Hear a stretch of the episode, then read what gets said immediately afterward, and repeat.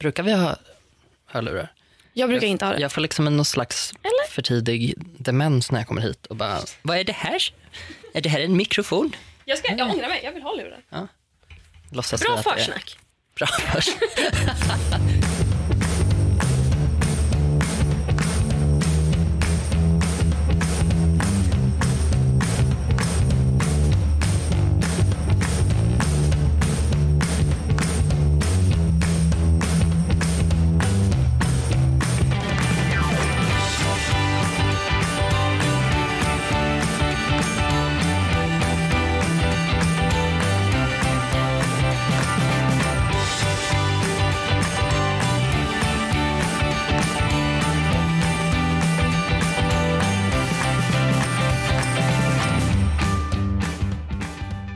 Gustav Jernberg, Ja, jag Clara måste Henry. berätta för dig. Ja, På bokmässan i helgen, när jag var där. yes. Jag var där med min bok och signerade och pratade och blev intervjuad och pratade lite till och signerade lite till. Och jag tror att i snitt varannan person som kom fram till mig för att få boken signerad har sagt jag älskar din podd. Nej! Och att jag har bara så här, det är så jävla kul att folk kommer fram och säger det. roligt. Och så har jag sagt nästan varje gång så jag, ja men tack det ska jag hälsa Gustav. Och de har bara, jag gör det, jag älskar Gustav. Nej! Och så tänkte Gud, jag, det här, det här ska jag spara och säga så att man, vi får din live-reaktion så att ni som kom fram på bokmässan, här har ni det. Upp i falsett och bli jätteglad. Det är faktiskt, det är jättefint. Det- jag Gud, vad tycker det är roligt att, att, att de så här tar det tillfället Mm. och alltså, säger någonting om, om lilla, lilla mig. Bara sådär. Fan vad roligt. Det är Och jättefint. Vi har ju faktiskt fått brev också. Och nu vet inte jag, det här kanske är en jättedum idé att öppna det här i podden. För att jag vet inte om hon som gav oss breven vill att vi ska öppna dem i podden. Men det kom, det kom fram en tjej till mig och bara, jag älskar eran podd. Och jag bara, gulle dig, tack snälla. Och hon bara, jag har skrivit brev till dig och Gustav. För att vi i något av de tidiga avsnitten sa att man borde skicka med brev till varandra. Det är så fint. Visst är det fint? Det är så himla fint. Och nu, jag, åh. Så på, på ena står det Klara, tack för allt. Och på, ena, eller på andra står det till Gustav från Julia, ett stort fan. Ja, du har fans nu. Boom!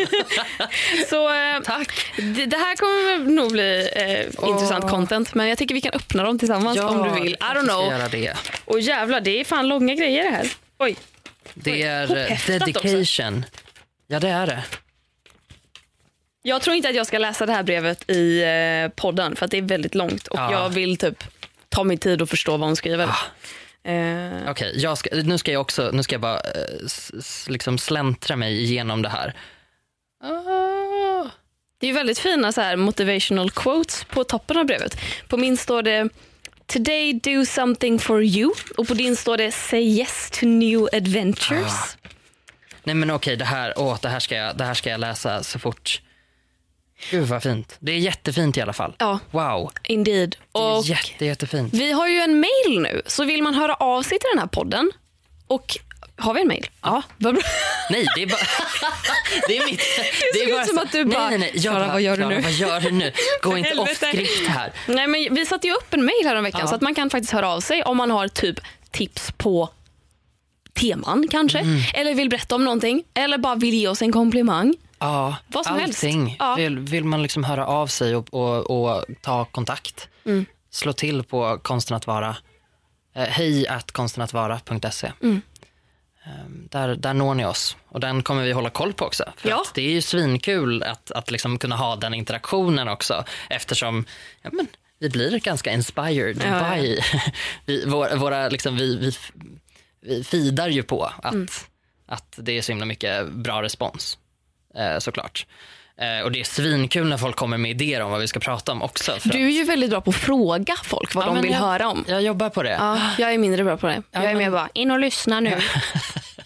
Jag, jag beordrar, du skapar dialog. Eh, Demokrati och diktatur, barn.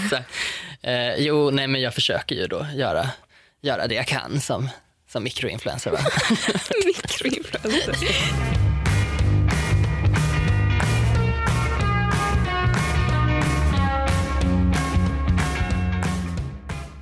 Vad är det du inte kan säga? Eller varför? Vagina kan jag inte säga. Varför kan du inte säga det? För att jag är pryd. Jaha, Nej, jag är inte så pryd. jag trodde du hade svårt att Jag uttala tycker det. bara eller någonting. jag kan inte säga. Alltså, jag kan inte säga, ordet vagina. Nej, det vagina. det var ju faktiskt jättetråkigt att de klippte bort det. För när Klara var med i DN så la jag en liten kommentar om Ja, just det. Du blev ju intervjuad av DN-journalisten som intervjuade mig. Precis, för att berätta liksom hur bra Klara är. Och mitt, eh, det enda jag sa, liksom, jag hade så här ett halvt A4 bara med massa komplimanger. Så här, jättebra kompis, jättehärligt, mm, fin människa. Ehm, bra formuleringar faktiskt. Det var synd att inte mer kom med. Men min bästa, det jag var mest stolt över var att jag skrev att det, det sämsta med Klara är hennes småländska. Jag var så här, det här måste de ju ta med. Nej, och så Det gjorde de Så inte gjorde de det. inte det. Jag bara, det var mitt. Det var min chans. Det är ändå sån jävla egoboost att först gör man en lång intervju med Dagens Nyheter som enligt mig är Sveriges bästa Mm. tidskrift. Alltså, eller tidning kanske man ska säga, nyhetstidning. Eh, Man hamnar på framsidan på deras lördagsbilaga. En fotograf är med mig vid tre tillfällen i livet och plåtar. Jag sitter i flera timmar med en journalist och pratar om feminism och det här blir en jätte, ett jättelångt reportage. Och att hon, journalisten hör av sig några veckor innan publicering och bara du, jag känner att jag skulle behöva eh, eh, kommentarer från ett par vänner till dig. Tror du jag kan ringa upp eh, någon vän och, och fråga... Och så också så här, inte bara ringa upp Gustav och fråga hur han mår utan ringa upp Gustav och fråga vad är det som är så bra med Klara? Ja. Alltså, vad är det här? Det är helt fantastiskt. Jag bara absolut, här får du Mm. Sen ville hon ju mejl. också ha, eh, hör, hon ville ju också höra av sig till en kritiker. Hon Mm, bara, har, har du någon kritiker? Ja, Du bara, nej. inga? nej, nej, men jag, jag har ju massor, men jag vill ju inte att hon ska höra av sig till någon som typ, ty, lägger ner tid på att hata mig eller ger mig okonstruktiv kritik. Den enda som ger mig konstruktiv kritik det är min pappa, men han är lite hård ibland. Och Jag tror att hon bara, nej din pappa han älskar dig för mycket, alltså, det är ju ingen kritiker så. Och då vet jag inte vem hon menar, så att jag bara, jag ska fundera på saken och sen så hörde jag inte av mig mer. Nej, jag har inga kritiker. Här har du numret till två av mina vänner. Och kritiker, jag återkommer. Apropå att uttala vagina. På bokmässan för tre år sedan när jag var där så blev jag intervjuad om mensboken av en Göteborgs-Posten-journalist. Och, och hon, ja, i, när man skriver en bok om mens då blir man till slut väldigt kreativ när det kommer till ord som beskriver ens underliv. Ja. Man tröttnar ganska snabbt på snippan. Ja, Man, vill variera sig. Synonymer.se. Så att jag skrev ord som eh, fitta, underliv, punani och det ord som jag kanske använde mest var vajayjay. JJ, ja. Det här då frå- frågar hon mig när vi sitter på den här scenen och ska prata om mens i en kvart. Då säger hon att du har väldigt många eh, härliga underfundiga ord för underlivet. Som till exempel vajajaj.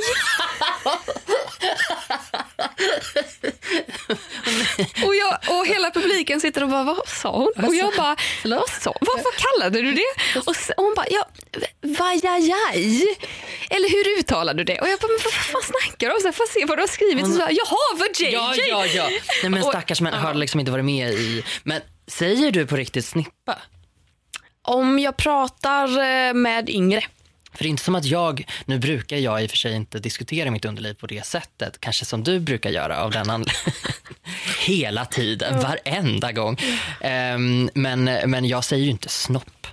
Nej, men det är väl, snopp och snippa är väl lite mellanstadieorden Ja. för det. Ja, Och då tänker jag, har man pratat om mensen med någon som inte har fått mens än, precis. då säger man snippa. Sen när man har blivit en riktig kvinna. Då heter det fitta! Fitta och kuk! Men kan du fatta det att vi har inte haft, alltså snippa har ju varit ett ord men det har ju inte varit det officiella Nej. ordet för könet. Att snopp har ju alltid funnits. Ja. Vad man än har velat kalla det, Petter Niklas eller Ja. köttpåle eller alla de här vidriga orden. Då kan man ändå landa i att snoppen är snoppen och det är Ja. det som den heter hos barn. Medan den hos det andra könet, för, för oss med livmoder och underliv, då har det inte funnits ett officiellt ord. Nej men det är ju så tydligt, det är på samma sätt som det här alfabetet som de pratar om nu, Ivar Oskar, jara jara jara. Man bara, men det, det ligger någonting i vårt språkbruk, Mm, det får man bara erkänna. Och vissa saker har saknats, nu får vi lägga till det. Mm. It's okay, lägg till det, nu går vi vidare. Det är inte så ska man ändra på det här? Ja, det ska man för att saker händer hela tiden. Men hela förskolan och lågstadiet och jag gick runt och kallade Ja. det i, i våran Lilla familj. Blomman! Ja, nej, I vår familj heter det eh, Fia. Fia. Fian. Mamma, det kliar i fian. Ja. Eh, eller vad man nu sa. Jag vet inte. Men fian var ändå ett ord som, som uppstod. Det kliar ofta. i Nej, men jag, det fian. var det enda jag kunde komma på för att det kliar i min fia just nu. jag har torra slemhinnor. Ah. Och då, när man då kom till liksom förskolan och någon sa Fiffi, någon Mm. sa Kissemurran, någon sa Kissen, någon sa Herregud vad mycket ord och ibland var man osäker. Någon sa ingenting alls. Nej. För att man vågade inte. Nej, och, och så blev man så det är ju det vanligaste på... tänker jag. Ja, ja, ja. Att man, liksom så här, man bara, man bara liksom viftar lite Den i den trakten och Ja. så, så tittar man lite neråt. Och, Samtidigt och som vi har ett ord för att trycka sitt ollon emot någonting. Ja, Svenska språket har ett ord som heter olla. ja. Är inte Och rimligt? som om det Förlåt, svenska det- språket har ett ord för dabba. Det är med i svenska ordlistan nu. Det är ändå rimligare än ett ord för olla. Ja. Om jag ska vara helt ärlig. Och att folk snackar om ollning som om det är någonting som är så vidrigt. Att det är så, Mm. Jag minns någon gång i träslöjden när eh, en i klassen som hette Jakob hade ollat Andreas smörkniv. Mm. Och att alla skrattade så mycket Mm. när Andreas skulle plocka upp den här smörkniven och börja sandpappra. Mm. Och jag fattar liksom inte. Jag bara så här, ja, jag vet inte hur snoppen ser ut. Men jag antar att ollanet är en del av den. Vadå, kommer det liksom flytningar från den som det kommer från snippan också? eller? Alltså att, och det här med att skulle jag göra det, vilket jag aldrig skulle göra för att jag är alldeles för rädd för urinvägsinfektion. Mm. Men hade jag gjort det, då hade det kallats att snigla. Ah. Vilket jag tycker är så här, kan man inte bara kalla det för att fitta någonting? Ja, fitta någonting. I så fall kan vi Fiffa. kalla olla för att korva. Ja. Det är också så här, någonting som ser ut som könet. Ja. Och det har Men ungefär k- samma effekt. Det kan väl vara också att snippa är både ett substantiv och ett verb? Ja, varför du kan det inte Du vara? har en snippa och du kan snippa någonting. Hade jag snippat Andreas smörkniv, Exakt. då hade vi kunnat vråla. Åh shit, och fått en sticka liksom också. Ja, ja, ja, det ja. vet man ju. Ja, Jävla träslöjdshelvete. Åh. Åh, kräks. Och så fem timmars samlade flytningar där inne i mellan blygdläpparna och så Precis. kanske Och så lite mensblod på det. Precis. Och man vågar inte säga något till någon heller för Nej, det är nej, det skamligaste som finns när det kliar i Fia.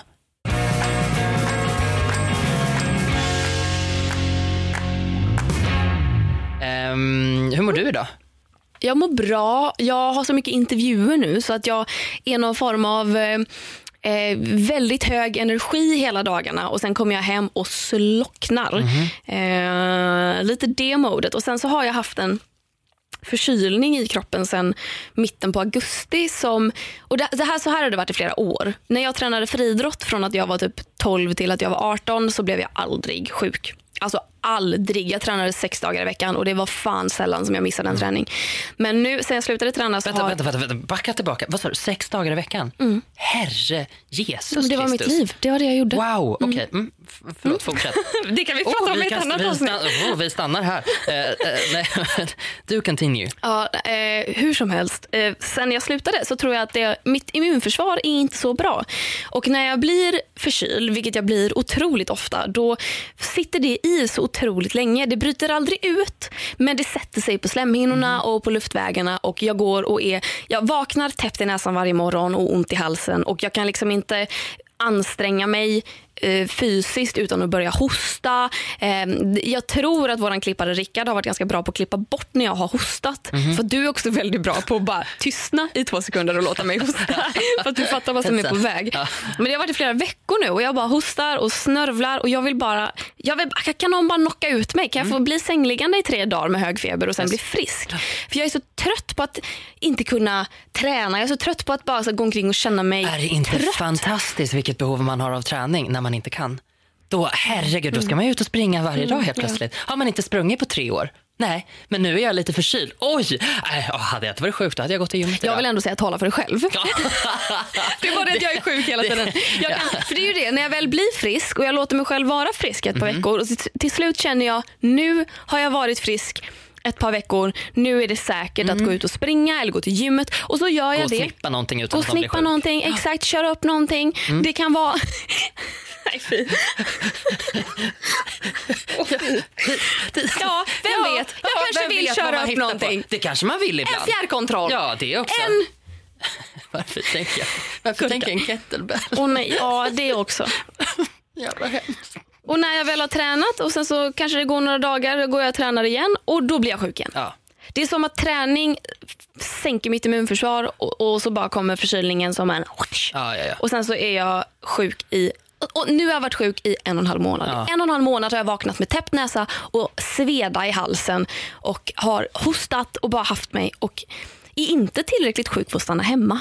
Men är tillräckligt sjuk för att orka bara vara normal i mitt liv. Jag, jag tänker du har jobbat extremt intensivt också. Ja. Jag tror du, alltså, du har nog inte jobbat så här intensivt eh, liksom, så länge som, som vi har känt varandra i alla fall. Som Nej. vi har gjort nu. Nej, har Eh, och då tänker jag också att då kanske inte är så konstigt att du har varit sjuk under den perioden för att du har inte riktigt kanske haft tillfälle att återhämta dig, vilket man vanligtvis brukar kunna få. Men det behövs typ en, två dagar, tre dagar kanske. Då Jag var i liksom här- Barcelona. Då trodde jag att jag skulle bli men då var du kalasförkyld. bortrest. Ja, jag tycker kanske. inte det är samma sak som att vara liksom hemma. Det blir också liksom en litet stresspåslag där, att man bara ska iväg någonstans. Det kan vara hur härligt som helst. Mm. Men det är fortfarande så här, jag tror inte att det är samma grej som att bara vara hemma och typ inte ha någonting för sig. Mm. Det tror jag är superviktigt för hjärnan, att man bara, jag har inga planer idag.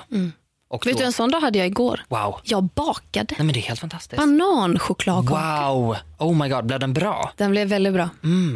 Gud, väldigt, vad- väldigt bra. Väldigt, väldigt bra. Mm. Ja, jag, jag kan ju bara baka matbröd. Ja, Vad gott. ja det, men det ser, ju, det ser ju lockande ut. Ja. Det är ju ändå ett estetiskt tilltalande eh, liksom, tilltag. Kan du baka pizzamuffins?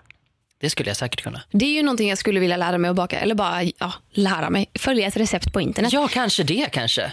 Det känns ju som det matiga mellanmålet. Men jag har börjat lite grann nu också att eh, jag ska försöka vara lite mer ekonomisk och tänka på hur mycket pengar jag gör av med och så ska jag kanske laga lite mer mat hemma. Och då har jag kommit på, gud vad bra det är. Bjud hem folk som kan laga mat till dig och så säger du, vi lagar middag ikväll. Så lagar de middag åt dig. Och sen kan du bara så flyga runt lite grann. Plocka ner någonting här, plocka ner någonting där. Invänta order. Invänta order, precis. Och de kommer Hacka den här löken. Ja, precis. Ja, det är knappt så jag kan Duka. göra det. Nej, men precis. Ja, duka kan jag ju göra. Jag kan set a table, men eh, skära lök kan jag ju inte. Kan du inte skära Nej, jag lök? kan inte skära lök. Alltså, jag kan skära det så att det ser ut som att en, en, liksom, en, en orutinerad styckmördare har gjort det. Men jag kan ju inte liksom det här superfina, jämna bitar. Liksom. Nej, absolut inte. Det ser ut som, det är liksom en treåring som har gjort det här som har tröttnat halvvägs igenom också. Så ser det ut när jag gör någonting som liksom kräver fin motorik. Jag bara, så liksom slår jag lite randomly med kniven och ser var den landar någonstans. Så att nej, jag kan inte laga mat. Men jag försöker, eh, jag försöker så här, du vet, hitta lite sätt att typ, ska man göra någonting, måste man ut och käka middag, måste man typ ta en fika? Nej, fan vad mysigt att bara liksom kom hem till mig och så lagar vi lite mat.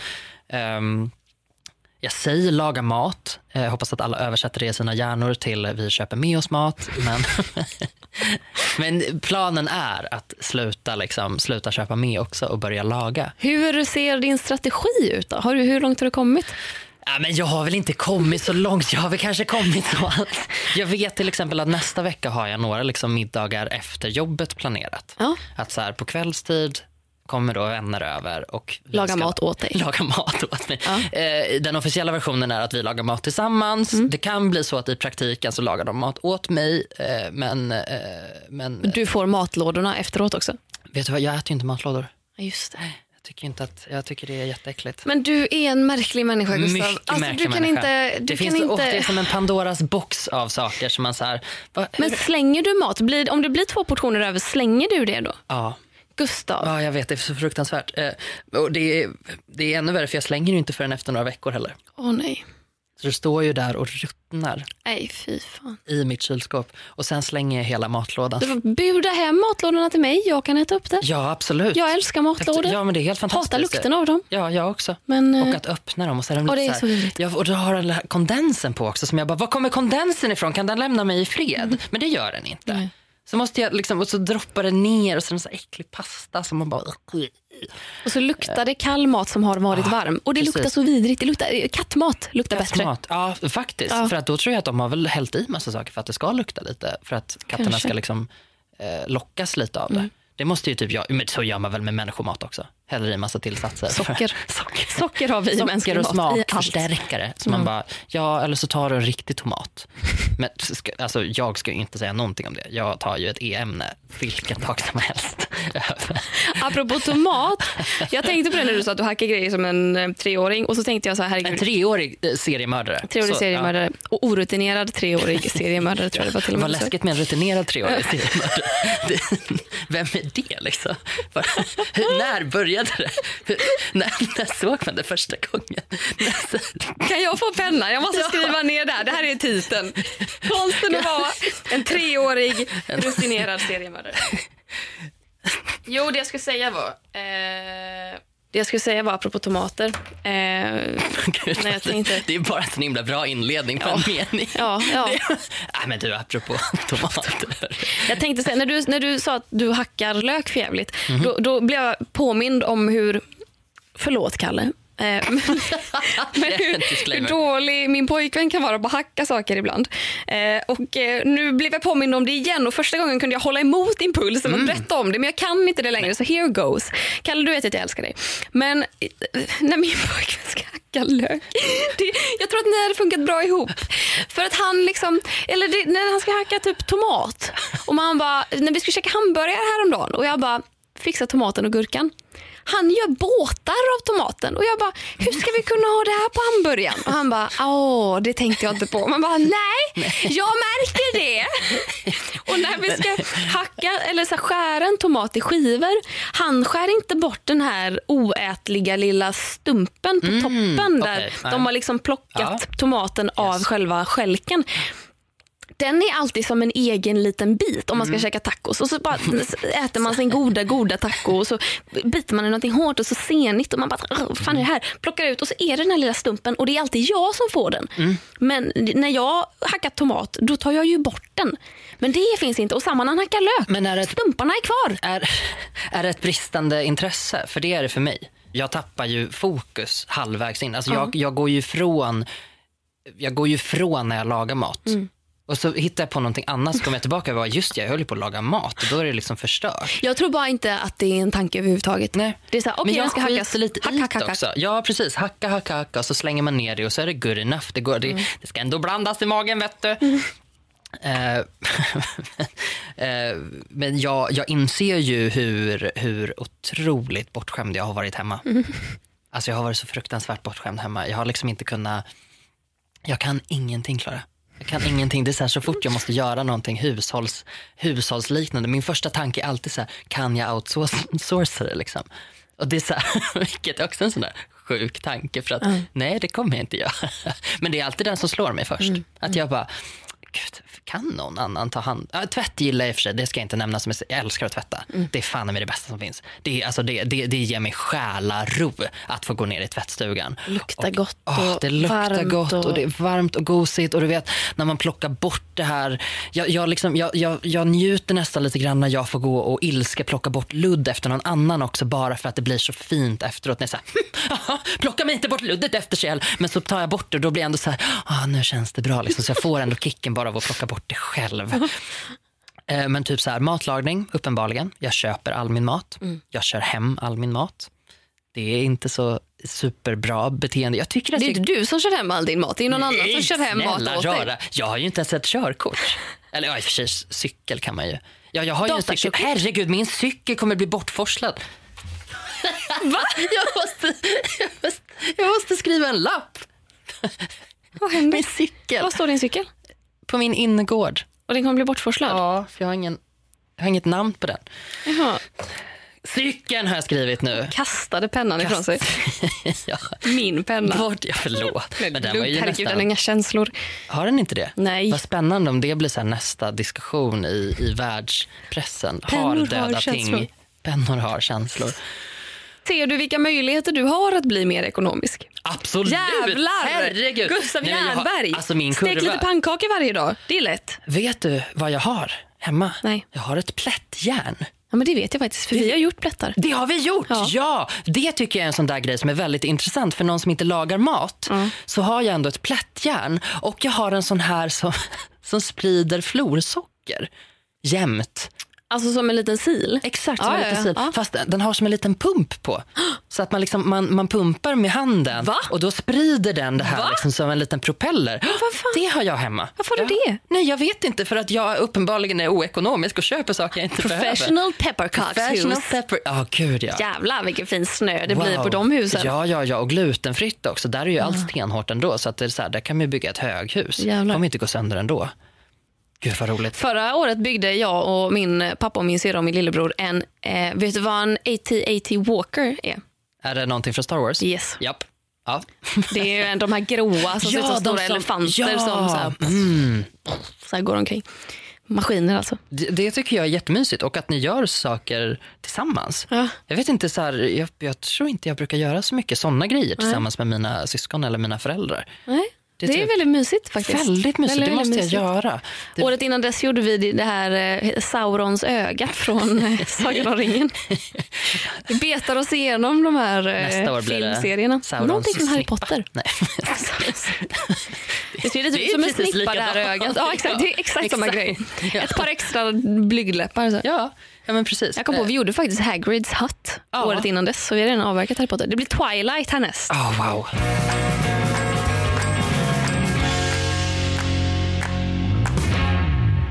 Men Gustav, hur mår du då? Ja, precis. Det- det blir en väldigt lång utlä- nej, men utläggning det är om hur Det jag är en mådde. sån cliffhanger varje Ja. gång också. Man bara, vad, vilket, vilket liksom, eh, sinnes, eh, sinnestillstånd är han i idag? Jag mår ganska bra idag faktiskt. Eh, surprise, surprise. Det har jag inte gjort på jättelänge. Jag har mått Nej. svindåligt jättelänge. Eh, så nu, nu mår jag bra igen och känner mig så motiverad och redo att ta tag i livet. Mm. Eh, vilket är jätteskönt. Jag behöver såna perioder ibland. Ehm, och det är också så här, jag har typ tänkt på det ibland när vi pratar om det. Att jag bara så här, men gud, jag vet inte om det framgår, men det här är ju ett sjukt beteende. Det är inte som att jag tror att man ska må så här. Att jag bara, ah, jag har lite ångest. Nej, absolut inte. Jag har jättemycket ångest. Jag är sjuk på riktigt. Det är inte liksom så här, det här är inte vardagsångest på Nej, det sättet. nej. Utan för mig är det ju faktiskt, det blir lite spännande. I liksom realtid får man följa min väg genom mental ohälsa. Är inte det en spännande USP för den här podden? Jättespännande. Det här kan du skicka in till dina läkare. Bara, här har ni en journal. Ja, gud, jag lyssnar. En vecka åt ja, gången. ja, men jag, jag läste ju igenom mina journalanteckningar häromdagen. Hanna keps på sig inomhus, står det i en av dem. Här är alltså en, en utläggning om min mentala hälsa. Mm. En identisk utläggning som den förra läkaren jag pratade med, som den läkaren jag pratade med innan dess, som Mm. läkaren innan dess och läkare efter här också. Och jag är så här, är det ingen som läser sina anteckningar? Är det ingen som läser vad personen innan har skrivit? och sen tycker att det är rimligt att skriva han har keps på sig inomhus. Ja, vet du vad, det ska jag berätta för dig. Det har jag haft sedan jag var fucking 15 år gammal. Jag fick frånvaro i gymnasiet om jag inte hade mössa på mig. För att då trodde de att jag inte var där. Då kollade de bara efter min Oj. mössa. Ja, och, sen, och, så, och hade jag inte mössa på mig den dagen, nej, då fick jag frånvaro. Och det vet jag ju bättre nu då. Det är därför jag har mössa på mig varje dag. Ja, jag, måste, jag känner att jag måste säga någonting för att jag var väldigt tyst. Och jag, anledningen till att jag inte reagerade är för att jag har hört det här förut. Hade jag, för första gången jag hörde det här det var när du skickade en, en eh, screenshot på din journal till mig. Eh, och jag eh, i min ensamhet brast ut i ett Nej men vad fan! för jag blev så arg. Ja, men Och man kan ju, alla kan ju komma, ihåg, komma åt sina journaler. Det är Ja. det som är så fiffigt. Fiffigt. Fiffig. Fiffigt. Freudian slip. Det är det som är så fiffigt Ja. med svensk sjukvård. En av alla grejer. Att loggar man in på är det 1177, Vårdguiden Ja, på något exakt. sätt, kan man se vad folk liksom Ja. har skrivit om en. Och det var så himla intressant för att jag har ju börjat tvivla på min egen förmåga att framställa hur jag mår. När jag säger men gud jag får verkligen ingen hjälp, vad är det som händer? Eh, och sen så läser jag anteckningar och jag bara, nej de har ju uppfattat det helt korrekt. Det är ju bara att ingen gör någonting åt det. Nej. Det är inte jag som har suttit och varit vag någon gång och sagt att Men vad kan du ha suttit och sagt då? Alltså, hur skulle ett sånt möte ha sett ut? Där Ja. de då har valt att fokusera på att du har keps på dig inomhus. Ja, precis. Nu var det inte ett fokus på det. Det, var, det här var inte det enda som stod i anteckningen. Det var mer att jag tyckte att det var lite roligt, dels för att jag alltid har keps på mig.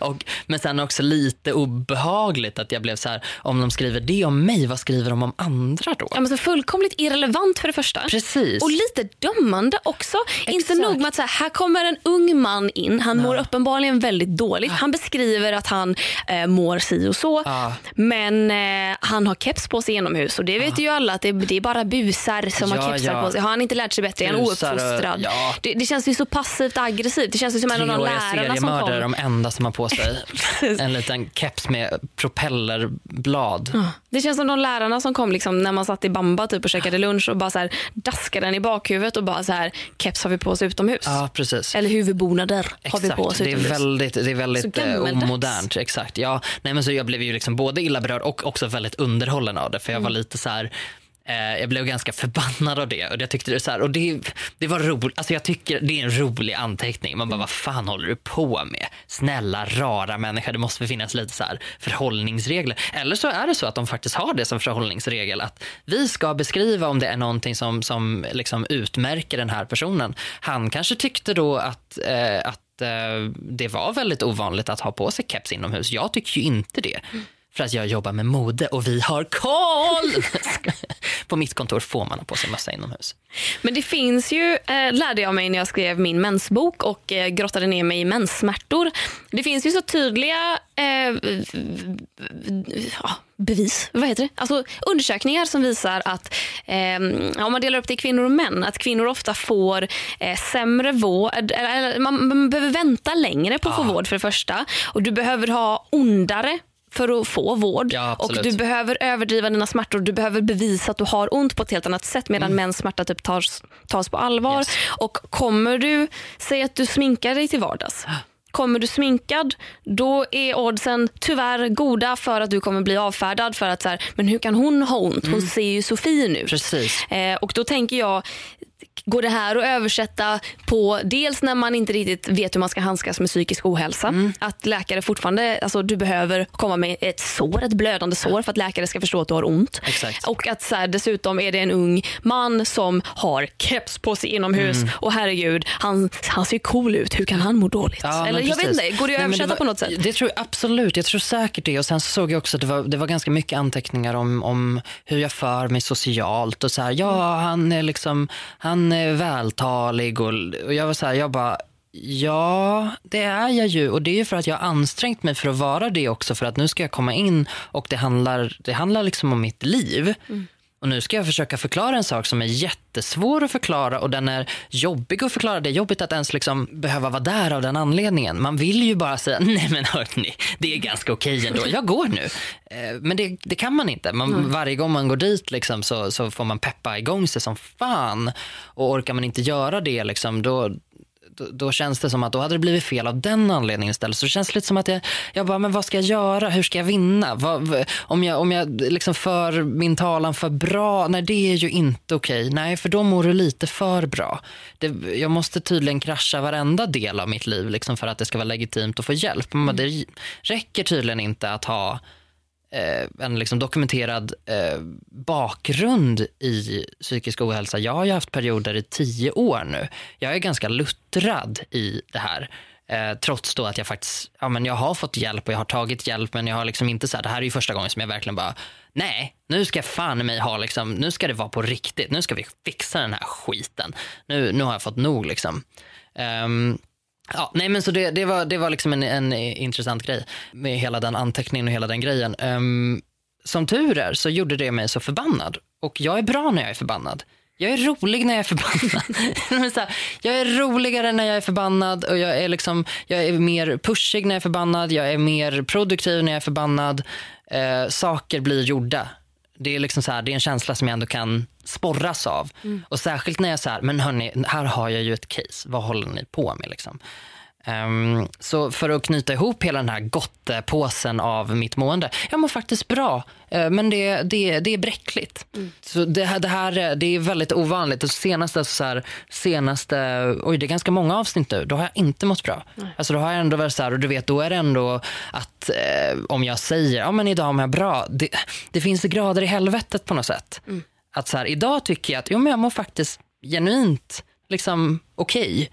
Jag känner mig inte, jag känner mig liksom inte så här, det är inte så att jag måste, jag måste inte anstränga mig så jävla mycket för att komma hit eller för att, liksom, för att hålla igång på något sätt. Utan det är så här, det här är jag. Hej hej allihopa, this is me, Mvh, the greatest showman.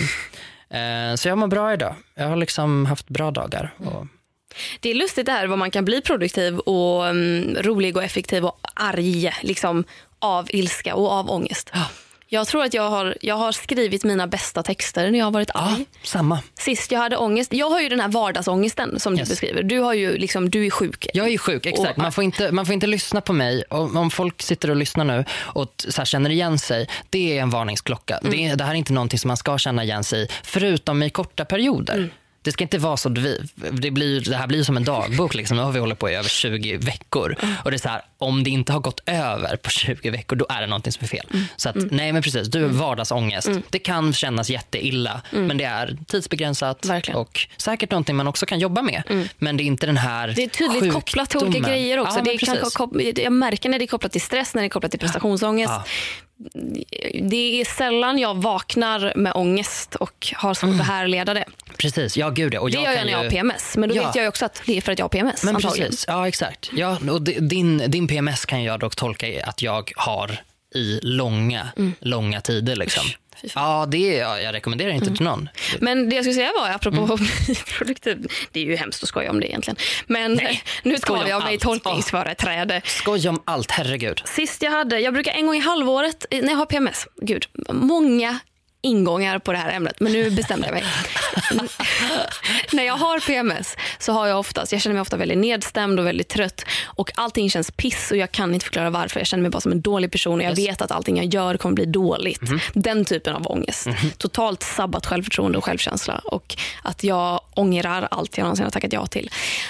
En och det är så brukar min PMS se ut. En gång i halvåret har jag märkt får jag sån PMS att jag eh, gråter. Jag sitter och tänker att eh, jag är nog en sån person som kommer dö av självmord för att jag känner att jag kan inte se en ljusglimt i livet. Sist så fick Kalle borsta mina tänder för jag satt Ja. helt apatisk och kunde inte, alltså jag, jag hade gråtit så länge att jag inte hittade luft. Liksom. Nej. Och eh, det, det, en gång i halvåret är det så för jävla dåligt att eh, man mår piss. Men då, sist jag hade det, efter att jag hade suttit apatisk och fått mina tänder borstade, då gjorde jag 100 situps i rad. Och jag bara, jag har jag aldrig kunnat göra. Nej. Kanske när jag tränade friidrott sex dagar Absolut. i veckan. Ja, gud, ja. Men aldrig eh, sedan dess i alla Nej. fall. Och jag trodde inte ens att jag hade de magmusklerna. Och jag vet inte ens varför jag fick för mig att göra situps. Nej. Mm. Men jag gjorde 100 i rad utan avbrott och jag hade kunnat fortsätta. Ja, men det är så, så Vad, kan jag vad göra. är det? Vad gör kroppen? Alltså, jag vet inte, det är någon jävla överlevnadsmekanism där. Jag kan ju springa väldigt Mm, fort och väldigt länge. Där det liksom blir en sån här, det är som någon urladdning på något sätt också. När man bara bejakar det här illamåendet på något sätt och så bara måste man göra, man måste kanalisera det på något Mm. sätt och då blir det ju så himla tillgängligt med typ fysisk aktivitet. Tyvärr så är jag inte lagd åt det liksom fysiska hållet när jag blir eh, deppig. Det är så här, det, det, man, kan inte, man kan inte bli avundsjuk på någon liksom för att den har en annan typ av ångest. Men ändå så här, jag bara, gud jag önskar ju att jag inte kanske åt donken när jag blir deppig. Kunde det, så här, kunde det liksom inte bli så här att jag bara, åh nu måste jag tröstäta äh, ärtor. Typ. Nej men alltså så här, vad fan. Måste det vara att jag bara måste Röda liksom, linser. Röda linser, ja, men precis en härlig vegangryta. Jag bara wow nu ska jag verkligen unna mig. Jag måste himla dåligt idag. Jag måste äta, jag måste dricka en smoothie. Det är liksom, it doesn't work that way. Men herregud, det, jag, jag tycker inte det är helt orimligt. Alltså av alla dessa grejer. Nu har vi ju rabblat upp kost som, jag tycker ångest är nästan lite fastklistrat på namnet. En grön smoothie, en vegansk gryta. Herregud, influencermat när man vet att dessa influencers har, fan inte en hälsosam livsstil. Men- alltså hälsosamt när det kommer Äter till de mat. de här sakerna på riktigt? Du, som, du, nej, för jag är så här, du, du kan ju ändå vara en liten spion i, i Ja, där. de, som, de influencers som jag är vän med Mm. tycker jag har en väldigt hälsosam relation till mat. Man äter det man vill ha. Man rör på sig med jämna mellanrum. Ja. Det finns ingen hets vare sig det- gäller träning eller kropp eller mat. Utan Nej. alla är bara så här, mat är gott, träning är roligt, man vi gör det här nu. Men det är också det är en väldigt eh, liksom, spännande, eh, spännande grej. För ehm, jag har tänkt på det att eh, dina vänner och nu för tiden också mina vänner, väldigt sunda. Hur väldigt sjukt är det? vänner. Nej, att man alltså, har hamnat i en grupp med människor Ja. där alla bara är typ Nej men de är sig själva, de trivs i sig själva, de mår bra, stöttar varandra, Mm. alltid glada för varandras skull. Alltså det är en sån positiv energi att vara omkring så att det är helt sjukt. Det är bara för att alla är gay tror jag. Ja, säkert. Alltså för att jag har typ bara umgåtts med straighta innan och straighta människor mår fan inte bra. Nej. Nej, och vissa gaymänniskor mår ju inte heller bra. Alltså Nej, jag, jag, nej. jag befinner mig i många liksom gaykretsar där, där du vet måendet slår åt det hållet Mm. istället och man blir kanske lite bitter och liksom, eh, det ska vara en grej med, med liksom shadiness. Att man ska, det, det är roligt att förolämpa varandra och det är så här, nej, så, så funkar inte riktigt jargongen i liksom det är nog inte, jo jag har, jag har vissa vänner som faktiskt hela vår jargong går ut på att förolämpa varandra men det är ganska kul också. Man får, man får välja lite grann. Det är ju en stor skillnad på att shada och shada. Exakt, precis. Man får vara lite kvick och lite Exakt. rolig och då kan det liksom... eh, gud, jag kommer, ihåg, alltså jag kommer ihåg första gången typ som jag var shady.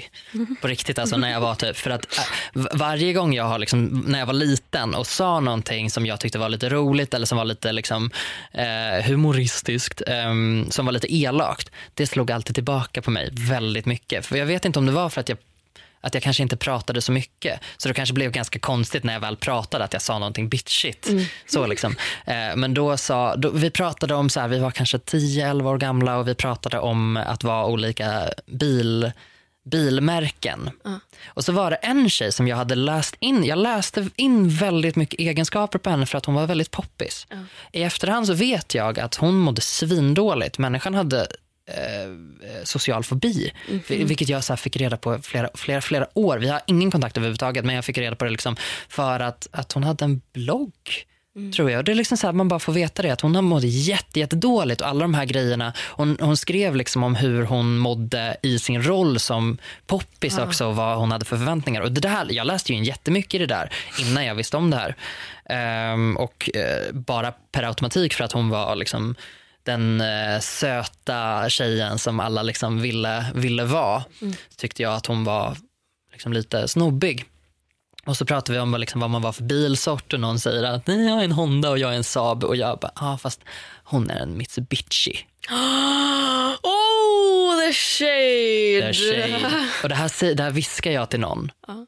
och den bara, du, vet du vad han sa om dig? Nej. Och det, du vet, det bara blev så här, så fel. Ja men gud. Men det är också någonting man bara så här slänger ur sig och bara, Ja. kom jag på det där? Ja, nej men precis. bara, Gud vad roligt. Sen bara, Och nej, nu för nej, ti- nej, nej, nej, nej, nej, nej, nej, det stannar här. Nej, men gud, det hände mig en gång, så, eh, för jag har haft några bra comebacks. Jag har haft ganska många liksom, eh, mobbare eh, under, under min uppväxt. Och jag har ändå lyckats med ganska bra comebacks ibland som har lyckats få, det är många som har backat efter det men det är många som absolut inte har gjort det för att de har varit eh, 15 pers och jag har varit en och ingen har varit liksom på min sida där. Men jag kommer ihåg en gång, jag hade en granne som blev väldigt, väldigt elak mot mig eh, och började berätta, jag lekte med dockor. Ehm, och eh, det här kom ut i skolan när jag gick i sjuan och då, vet, då tyckte alla att det var, då är man alldeles för gammal och man är jättekonstig som kille om man gör det dessutom. Men det, var så här, det var lite konstig grej, folk tyckte, det var, ja. de, folk tyckte jag var konstig, de tyckte att det var konstigt. Eh, och, och jag visste ju att det var den här grannen som hade börjat det och jag visste ju också att anledningen att han visste om det, att han ens visste vad han skulle säga om mig var ju för att han var med och lekte. Så att det är liksom när, när en, en kille bara "Åh, fan, eh", säger någonting elakt, säger någonting elakt liksom. Och så säger jag bara ja, ja men han var ju med och lekte. Han bara va? Ofta att han lekte med Barbies. Och jag så här under my breath vände mig om till en bredvid och bara nej han var alltid Cindy. Barbies syster. Och du vet, den, den liksom så här, och den personen flippar och bara, "Fy fan roligt! Skriker ute ehm, över liksom klassrummet och det bara ekar. Och alla skrattar men jag vet, du vet, kallvattnet Ja. rinner över mig. Jag Skammen. vet att, ah, skammen och sen också att jag vet att det här kommer jag få skit för. Och efter det så kunde jag liksom inte riktigt vi- visa mig i skolan utan jag fick liksom ta omvägar hela tiden. Jag blev utjagad på, jag blev utjagad på en åker efter det. What? Ja. De liksom bara sprang efter mig och sa att de skulle... att sånt här Ja, pågår nej, de skulle, i skolan. De skulle hänga upp mig i flaggstången. Mm. Vilket jag också så här, jag bara wow Astrid Lindgren-referens. Ska du uppdatera? Du vet, Då blir jag tjej igen. Man försöker försvara sig med, med bögigheter. Medan du springer för ditt liv ut på en åker. Uppdatera dina referenser. Har ni läst Astrid Lindgren eller? Precis. Fy fan. För jag har märkt, när jag har typ brutit normer på olika sätt, typ när jag slutade raka mina ben, i samma veva som jag började vänja mig vid att jag har håriga ben, så började jag också få ett mycket sundare förhållande till hela min kropp. Ja, Jag slutade se mig själv i spegeln och tänka, fy fan vad jag hatar min mage, fy fan vad jag hatar min eh, näsa. Allt sånt. Alltså, det var bara att bara få en grej att ändras i min hjärna satte igång massa andra grejer. Och jag kan tänka mig att just för att jag umgås, den enda straighta personen jag umgås med det är min pojkvän. yes. Och ehm, jag kan tänka mig att som gay eller som queer på något sätt, att då att eh, behöva komma ut som ganska starkt normbrytande på det sättet, att behöva liksom ta konsekvenser för det, kanske så här, ha mått dåligt över det, kanske inte ha blivit fullt accepterad av familj eller vänner för det. Alltså allt det här mentala man går igenom jag tänker att kommer man väl ut på andra sidan och hittar sitt sammanhang, hittar sitt sällskap, då tror jag att det är en sån jävla förutsättning för att må bra och ha Yes. ett lite sundare, sundare förhållande till sin kropp och andra grejer. På samma sätt som när jag då slutar raka ben. Gud, inte alls samma grej. Men Fast, jag, alltså, jag tänker vet- att det är så. jag Att det är därför den, ja. mina vänner och mitt sällskap, eller min grupp, liksom, att alla är så supportande och Mm. så snälla. Och Det känns som att inte nog att man har hittat sig själv, man vet att alla andra vet att jag är jag och man får Ja. lov att vara den man är. Och Jag vill, jag vill kalla det tillåtande. För det är någonting väldigt eh, fri, fritt. Det är, det, det, det, det är frihet i, i den typen av tillåtelse. Ja. Bara en sån sak. För någon... Jag, jag tror ju att folk ljuger om de skulle säga så här, det är inte en så jävla stor grej att sluta raka benen. Man bara, jo fast det kan faktiskt vara det. Ja. Och det är det, för att det är ändå någonting som du vet att det här kommer, det kommer göra skillnad på hur folk tittar på mig, det kommer göra skillnad på hur jag tittar på mig. Det, det, någonting kommer hända när jag gör den här grejen. Och du kan inte bortförklara det med att det är ytligt. För att så som samhället ser ut så är det jättemycket som hänger på det. Folk kommenterar sådana saker. Du blir behandlad olika beroende på hur du ser ut. Du blir behandlad olika beroende på om du har rakade ben eller inte. Och folk har, så här är det ju, folk har ju kommenterat när jag har haft hår under armarna. Mm. Då blir man ju överöst med kommentarer. Folk som säger, Klara du har glömt att raka dig. Man bara, nämen, Nämen. har jag glömt den Nej. lilla detaljen? Ja. Nej, men, och och, och sen finns det de som bara, raka dig. Det är liksom inte ens ett, ett skiljetecken utan det är bara, gör det. För att jag klarar inte av att se det. Men just benen har jag varit väldigt skonad på för att ingen har kommenterat det någonsin. Ingen har skrivit en kommentar, ingen har sagt det till mig. Jag har väldigt ljusa hårstrån så jag tror inte det syns på långt håll men det syns ju väldigt tydligt på nära håll. Och de som har sagt någonting har varit partners som har sagt att så här, fan vad mysigt det är att du har hår på benen. Att så här, som har legat så här, klappat. Liksom. Och jag tror att just den resan har varit 100% mental, ingenting annat. Jag har aldrig behövt stå upp för mina orakade ben. Men det faktum att det har varit så jobbigt när man är så inlärd och så hjärntvättad att kvinnoben är släta. De är Ja. mjuka, stubb är vidrigt, hår är vidrigt, det ska inte vara där. Att bara sitta på en buss i shorts och så kommer det en tjej och sätter sig bredvid och man ser att hennes ben är släta, mina är håriga. Mina är förebilden, hennes är efterbilden. Mina är det Mm. Precis. felaktiga som ska rättas Ja, till. exakt. Och den, den här mentala resan, fan vad jobbigt att de håller på och borrar i rummet bredvid. Wow. Jag tänker att det kan låta som att någon av oss fiser men det är ju inte det. Nej, det är inte det. Låter som Inte, pruttar. inte den här gången, höll jag säga. Annars kanske. Nästan. Nästa gång. Ja, nej, men, nej, men det är precis. Mm. verkligen en enorm mental resa att bara komma över en sån grej. Men det är precis på samma sätt som om man, om man har fett på kroppen eller inte. Ja. Man är en före eller en efterbild. Det, är liksom, det är inte bara så att man är, så här råkar den personen ser ut just nu. Fan, jag tror inte att man påpekade vid varandras utseenden lika mycket förr. Jag kan inte tänka mig det. För, hur menar du? Förr, tänk dig för 20 år sedan. 20 år sedan. Menar du när vi var barn eller bara människor i allmänhet? Människor i allmänhet. Om vi påpekade varandras utseenden. Jag har fan ingen aning. Nej, jag Jag, tänker, jag vill typ tro att folk alltid har gjort det. Det tror jag definitivt. Ja. Jag tror att det har bara liksom gått det, det går ju troll i hela den grejen nu för att nu, nu, nu har du ju helt plötsligt då den här plattformen att skriva till folk, raka dig. Det, det är så himla lätt att vara och få någon att känna sig utanför ändå, trots den här sociala revolutionen i sociala medier så, eh, så suger det. Mm. Ehm, jag hade inte så mycket mer om det. Ska vi köra ett par moments of the week kanske? Ja, det kan vi göra. Vill du börja? Jag kan börja. Ja. Mitt moment of the week är ett ögonblick där jag, eh, jag var svag. Eller jag, det var mitt svaga ögonblick Mhm. i alla fall. Och Det är inte så svagt. Det kommer låta som en sån jävla bagatell men det är någonting som håntar mig fortfarande och som Yes. jag kan skämmas lite för. För att det blev inte som jag ville att det skulle bli. Och Det var, det här tror jag också de som satt i publiken inte alls märkte av. Och Jag hoppas inte att de gjorde det. Men de, och De som var i publiken som jag pratade med hade inte tänkt på det. Men jag tänkte på det och det, är typ, åh, det är bara otroligt irriterande och inte så kul.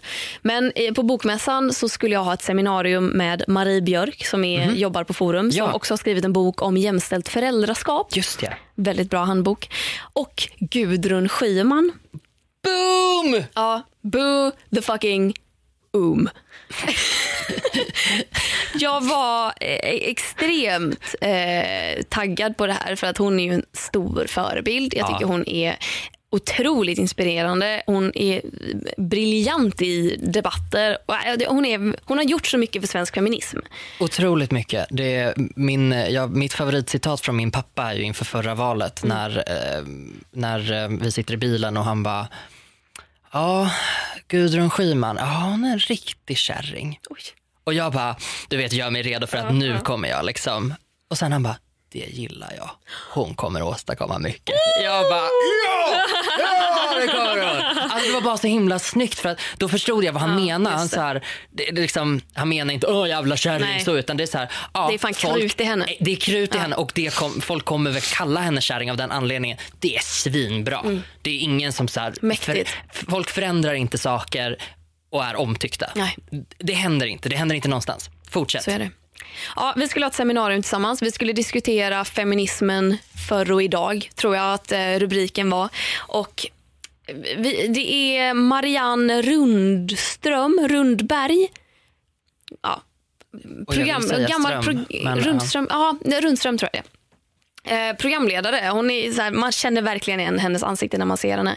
Eh, SVT? Jag tror att hon är så SVT-journalist. Mm. Eh, och att, jag tycker att det är skönt att hon leder det här samtalet. För att, ja, men det bara, känns skönt att luta sig tillbaka på att det är någon med mycket erfarenhet som leder ett samtal mellan en eh, äldre super die hard feminist Ja. en komiker som typ försöker vara lite rolig feminist och en feminist som väntar sitt andra barn och har skrivit en bok om jämställt föräldraskap. Det är, det är högt och lågt i. Alltså, eh, bara för att flika in om Marianne Rundström då. Eh, eh, vi pratade om det för, eh, för något avsnitt sedan och jag sa att SVT har ju någon slags policy för hur gammal man får bli. Liksom. Och sen får man, det, var ju, det är hon som har pratat mycket om att hon fick sluta när hon var 67. Ehm, för att ja, då fick hon inte vara kvar längre. Det var min lilla instickare. Så att, ja, hon, man vet verkligen vem hon är. Hon Hon, är vet, ja. svincool. Ja, hon är verkligen cool. Och därför blev jag så besviken när eh, jag, eh, jag och Marie eh, går till lokalen tillsammans. Där utanför står Gudrun och Marianne. Jag tar i hand med dem båda, är så jävla starstruck av Gudrun. Och inför så frågar Marianne så här, men visst fick ni frågorna? Och då har de skickat oss ett mejl med olika, och det är inte ens frågor men det är samtalsrubriker och en av dem är abort. Yes. Och Klara berättar sin historia. Och då sa jag så här, ja jag fick dem, skitbra samtalsämnen men det här med abort, jag berättar helst inte om min historia. Alltså det får man läsa om i boken i så Ja. fall. Men det är ingenting jag vill berätta om. Vilket man har full rätt att absolut. fråga om eller Yes. be om när man ska sitta och, och prata så här i en panel. Det här är inget granskande reportage eller någonting. Jag har inte gjort något fel. Jag vill bara, hennes jobb är att se till att jag skiner Yes. som allra, allra bäst. Yes. Marians svar är, nej men det måste vi ju prata om. Och jag säger, mm, jag känner mig inte bekväm att prata om min personliga abort. Eh, det, det, jag har skrivit om det i boken och av, det, vi har ju jättemånga ämnen. Måste vi prata om just det? Och hon bara, men herregud, abort har ju varit en jättestor fråga det här valet. Vi kan ju inte bara skita i det. Men du kan Och- väl och prata jag om blir- abort i ett större Ah. perspektiv Och jag blir då? helt ställd och säger så här, nej men jag, jag pratar verkligen helst inte om det. Och hon säger, okej men, men då kommer jag säga att Klara vill inte prata om detta. Men Marie och Gudrun, vad tycker ni? Och jag bara, nej nej nej, nej det ska du verkligen inte göra. Du ska inte säga att jag inte vill prata om det. För då kommer ju alla bara, nej varför vill inte hon prata om det? Det är ju en jättemärklig grej att Ja. säga. Så att Och hon, hon vägrar ge sig och Gudrun försöker till och med bara, ja men då pratar vi om andra grejer. Och Marianne ger sig inte. Nej. Hon vill verkligen prata om abort och jag har inte uppfattat det som att det var liksom hennes prioämne i den här listan på topics hon skickade. Utan jag vet inte om hon går igång på det bara för att jag säger att jag inte vill prata om det.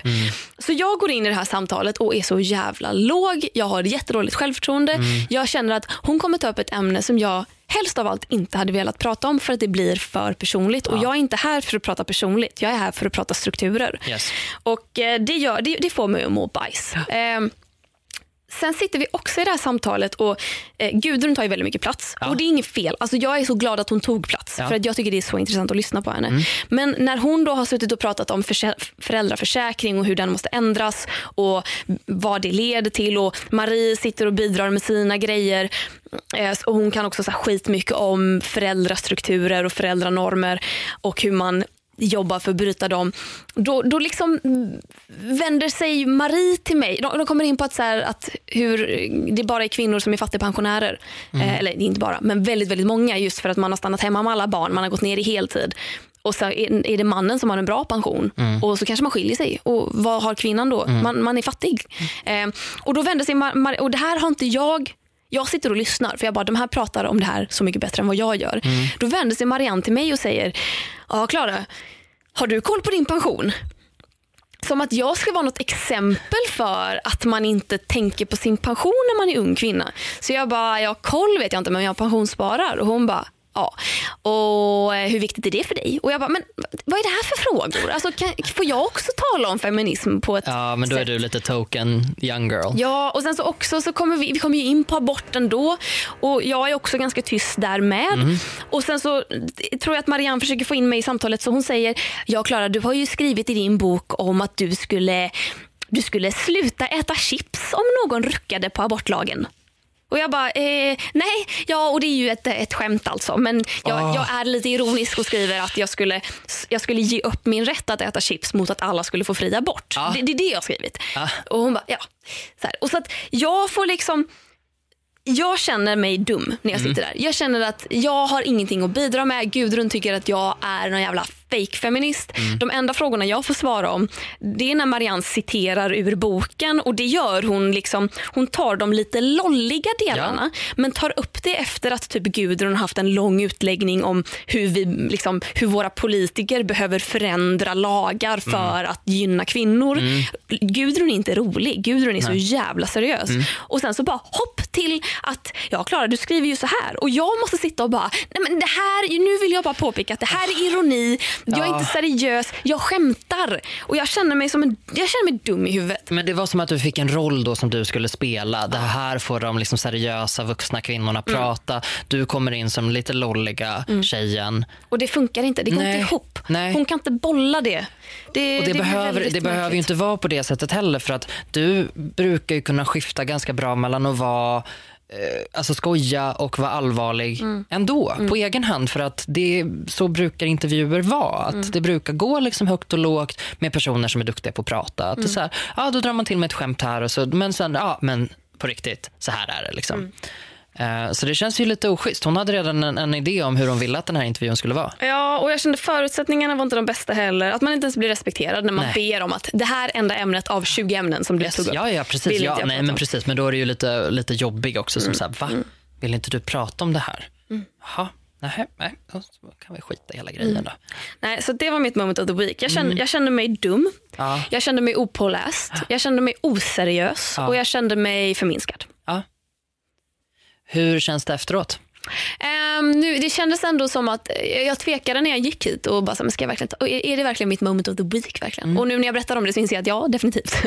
Ja. det är mitt moment of the month. Mitt week moment of the month. Eh, så att, eh, ja, nej men jag, förs- jag, ah, det är ingenting som håntar mig, eh, även om jag kanske sa det nyss. men eh, Fast- jag kommer ju släppa det ganska snart. Men det var ändå jobbigt. Men det är också så här, du behöver inte ursäkta det på det sättet. Det är okej om du inte släpper det här för att det här är också någonting som, som man också kan se liksom som det är ju lite symptom på hur man Ja. blir behandlad i, i andra situationer och hur man har blivit behandlad tidigare. Det är inte som att det här är första gången det här har hänt och du bara, hm, nej det här går jag inte med på. Det här är ju för att du har varit med om det här förr tänker jag. Att det är så här, man, och man gillar inte att bli förminskad. Det är den sämsta känslan man vet, typ. Det, blir liksom, det, det, det pushar ju på alla liksom osäkerheter man har. Eh, och särskilt då är liksom så här, ett område som feminism där är liksom, it's a big deal. Det är, liksom, det är många som tycker och tänker och alla tycker att min analys är bäst och mitt sätt att sprida analysen är bäst och ditt sätt är inte så bra för du tog inte upp den här detaljen. Och det, det, det, är liksom ett, det är ett jobbigt område tänker jag. Att det tycker jag som privatperson att det är så här, det är lite minerat område hela tiden för att ja, man vill inte verka för oseriös och man, liksom inte, man vet inte hur man ska liksom närma sig det alla gånger. Så det tycker jag inte alls, att, så det är inget konstigt alls om det här är en sån grej som du kommer tänka på typ nästa intervju.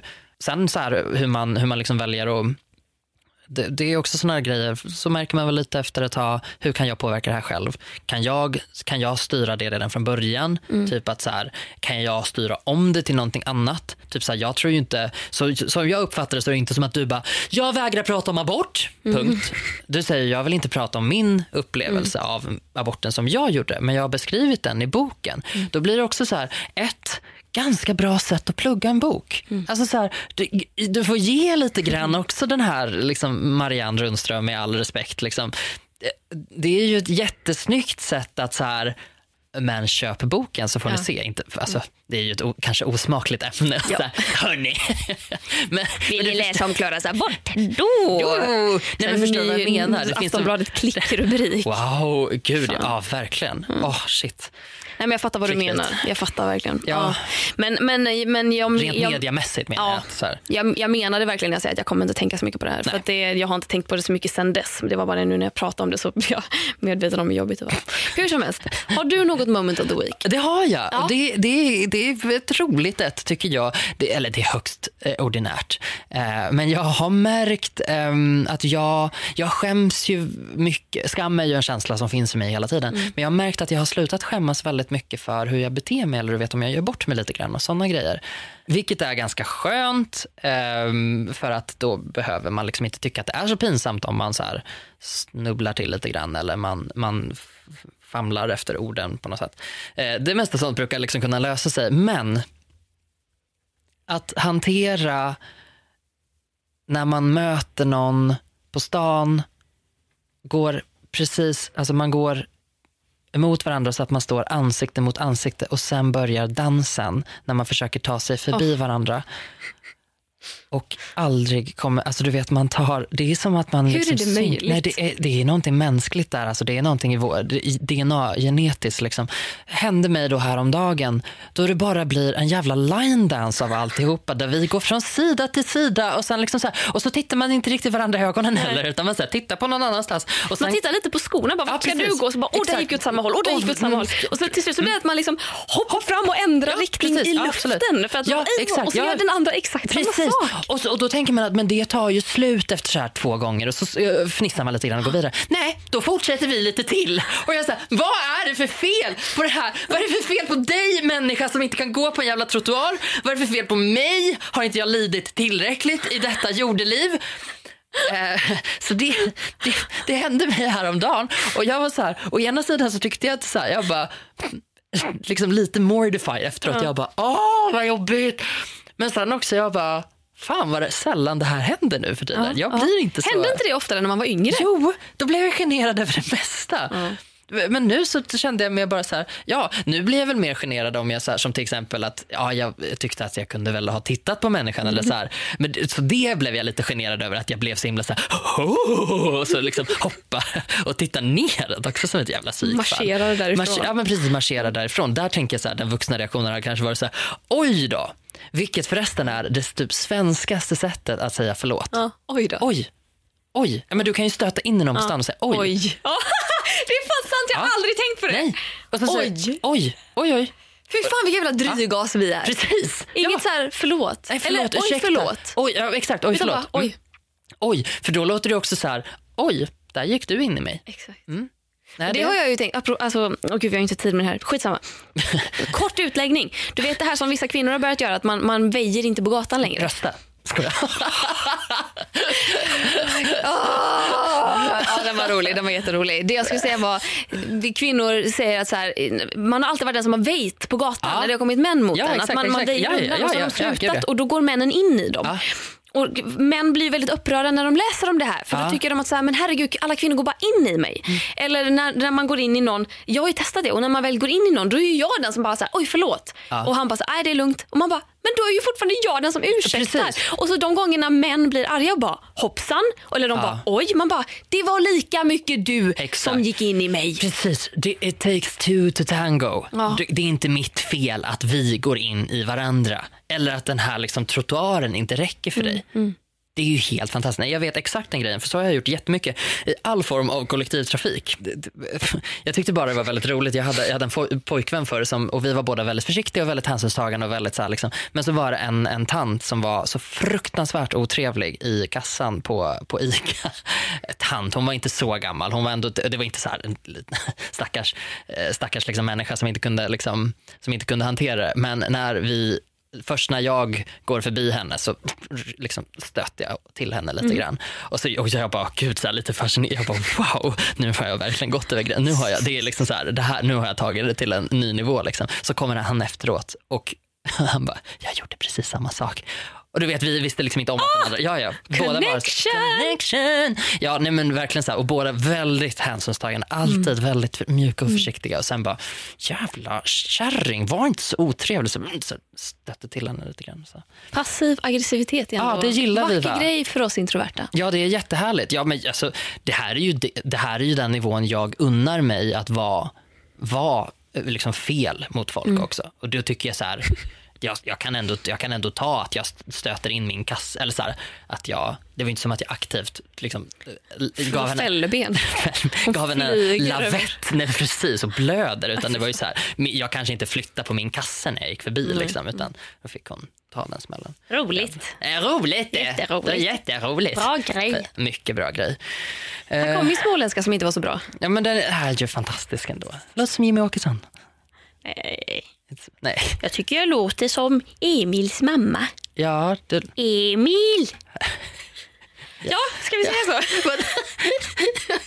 jag bara, mm, det kan man tycka att man absolut. låter som. Ja, men vi säger så. Vi säger väl tack för den här veckan då. Ja, tack Gustav. Mercy Bokup, Klara. Mycket dejligt. Ja, tack Vi, I like radio. tack till Rickard Nilsson för att du klipper. Vad ska du säga? Jag blir jättenyfiken. Vi, vad ska vi säga? Jag avbröt dig.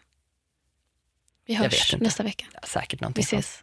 Vi, ja, vin och ost skulle jag säga. Skulle jag. Nej, Gud, ska vi, ska vi ta om det där lilla? Skitsamma. Skitsamma. Jag är hungrig, jag har inte Enjoy, ätit lunch. Rickard. nu kör Puss, hej. Hej, hej!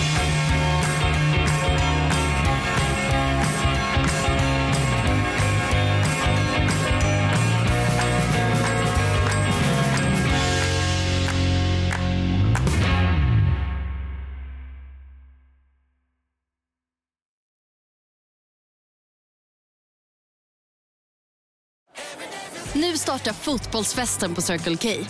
Testa våra nya french hotdogs och dressingar med smak av hela fotbolls-Europa.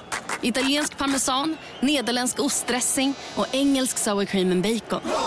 Just nu köper du en för 35, två för 59 eller fyra för 99. Vilken är din vinnare? Vi ses på Circle K i sommar.